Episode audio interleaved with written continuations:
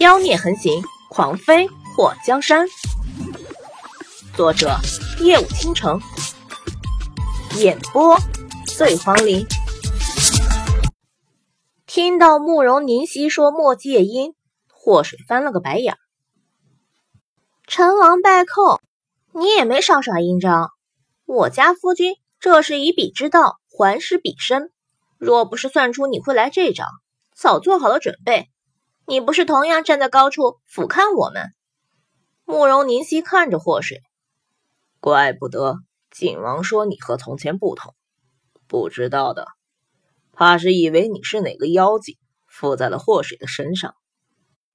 祸水一阵心虚，你才妖精，你全家都是妖精。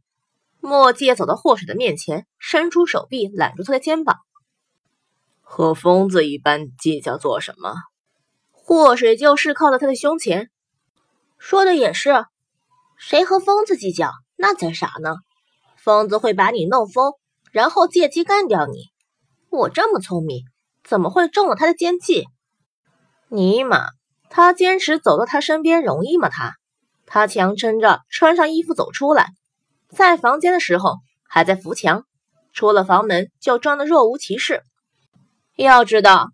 他全身的骨头都要散架了，走路的时候两腿间的撕疼让他差点哭出来。这世上还有哪个新娘子像他这么苦逼？新婚之日波折不断，都能写一本书了好吗？书名他都想好了，就叫《苦逼新娘的悲催一天》。墨迹揽住霍水的身体后，感觉他全身的重量都依靠在他身上，他眉头蹙了一下。直接打横把他抱了起来。都说让你等我。祸水被他抱起后，觉得不用自己借力站着舒服多了。我不是不放心你吗？墨迹也被祸水的这一句话说的心里暖暖的。这就是娶了媳妇儿的好处吧？每时每刻都有人担心着、关心着。傻瓜！墨迹低下头亲了他额头一下。祸水打了个哈欠，这一天要把他累死了。叔，这个家伙万万不能放过！他杀了肉包子，还穿着肉包子的皮招摇。我发过誓，不会放过剥了肉包子皮的家伙。你让我捅他两刀。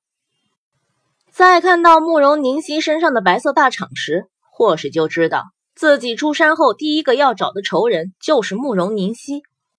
这个家伙。杀了他相处了两年的伙伴，他要是放过他，就对不起肉包子还有花卷。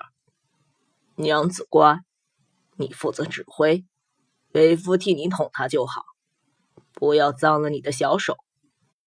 墨迹抱紧了祸水，在他耳边低语：“叔，你真好。”祸水抱住他的脖子，在他脸颊上亲了一口。墨迹在他唇上轻啄：“和你比，我还不够好。”众人看到他们两个旁若无人、腻歪甜蜜的模样，全都打了个冷战，暗中腹诽：臭不要脸。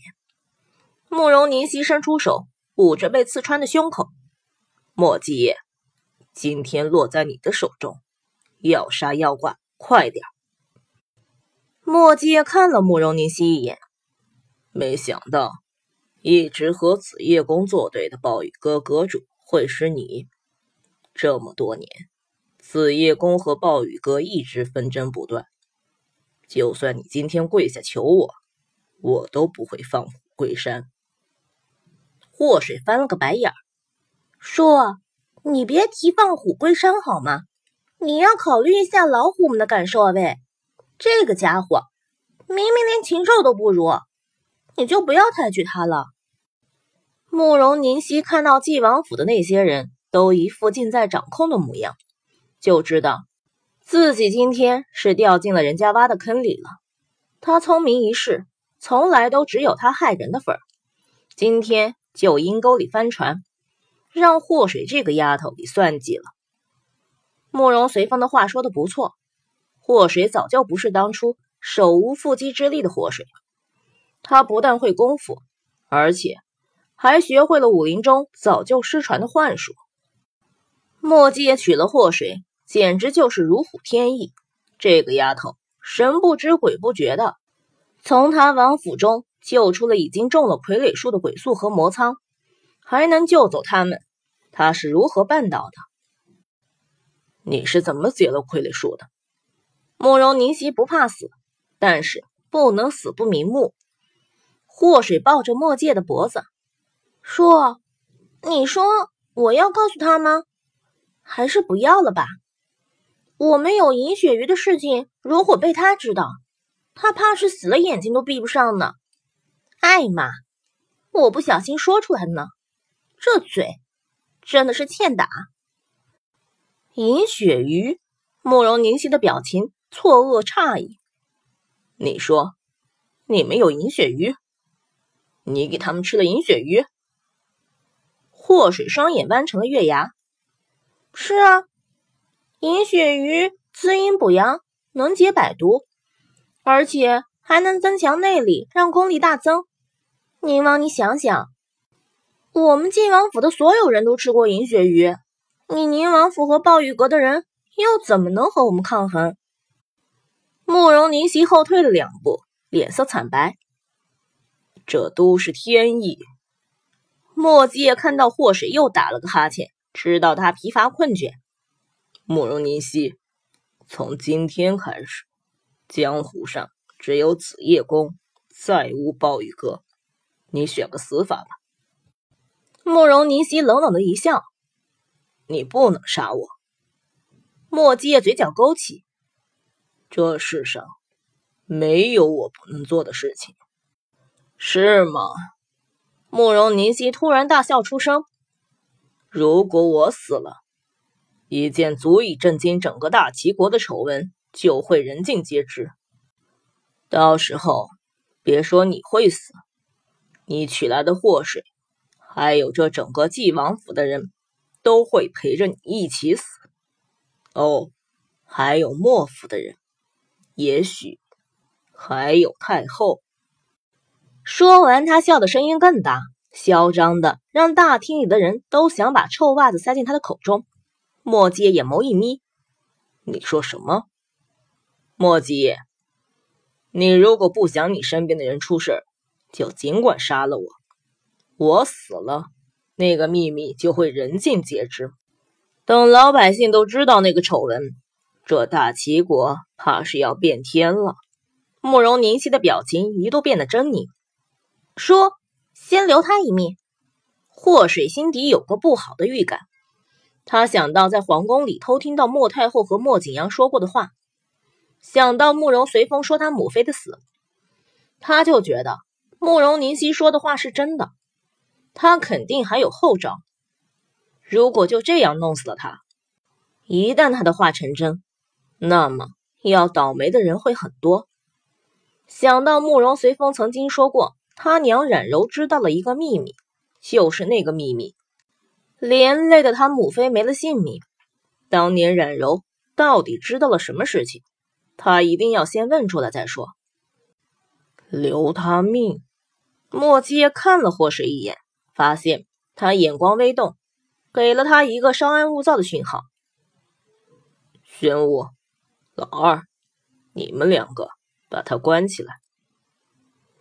师傅，说好的剥皮抽筋，放了血后剁成肉泥做包子呢？就这样把他关起来，真的好吗？丰都城看到慕容凝曦就想踹两脚。当初他掉进宁王府的陷阱里，差点没死里面。这个慕容凝曦留着就是一个祸害。玄武单手在胸前竖起，阿弥陀佛，二师弟，你的口味实在太重了。出家人不能吃荤，做成包子，这是几个意思？存心缠小僧是吗？依照师兄我的意思，把它埋在葡萄架下，等来年化成肥料多好。祸水的脸颊抽了抽，他竟然会以为从未露面的大师兄走的是高冷路线？尼玛，这明明又是一个逗比，好吗？玄武给人的第一印象就是个正义的使者，谁知道他长着一张正直的脸，内里却阴险的要命。当初他要不是碰到墨迹，怕是要被这个大师兄给害死。阿弥豆腐，他欢叔身边怕是没几个正常人了，一个比一个不靠谱。师兄，埋过死人的葡萄架，结出葡萄你敢吃？战天涯一想到葡萄架下埋死人，就觉得换成他肯定不会吃上面结的果子。玄武看了慕容宁熙一眼，五官出众的脸上浮现一抹诡谲的笑容。活着埋下去就好，眼不见为净。我勒个去的！三个师弟都为玄武的聪明点了个赞，不愧是大师兄，果然很有见地。祸水看到那三个师兄。都一副崇拜大师兄的表情，觉得自己快被他们蠢哭了。四个师兄这么天真无邪，真的好吗？他们就不考虑一下旁边人的感受吗？慕容凝曦咬着后槽牙，他堂堂宁王，暴雨阁阁主，什么时候沦落到被一群阿猫阿狗来品头论足怎么死了？若是他能逃出，定要让他们死的比他们口中说的难看一百倍。祸水伸出手，抓了抓墨界胸口的衣服，说：“我们回去休息吧，今天是我们洞房呢。”墨界看了混乱的现场一眼，暴雨阁的人此时死的死，伤的伤都被控制住，只有慕容凝曦捂着胸口，脸色苍白的还在抵抗。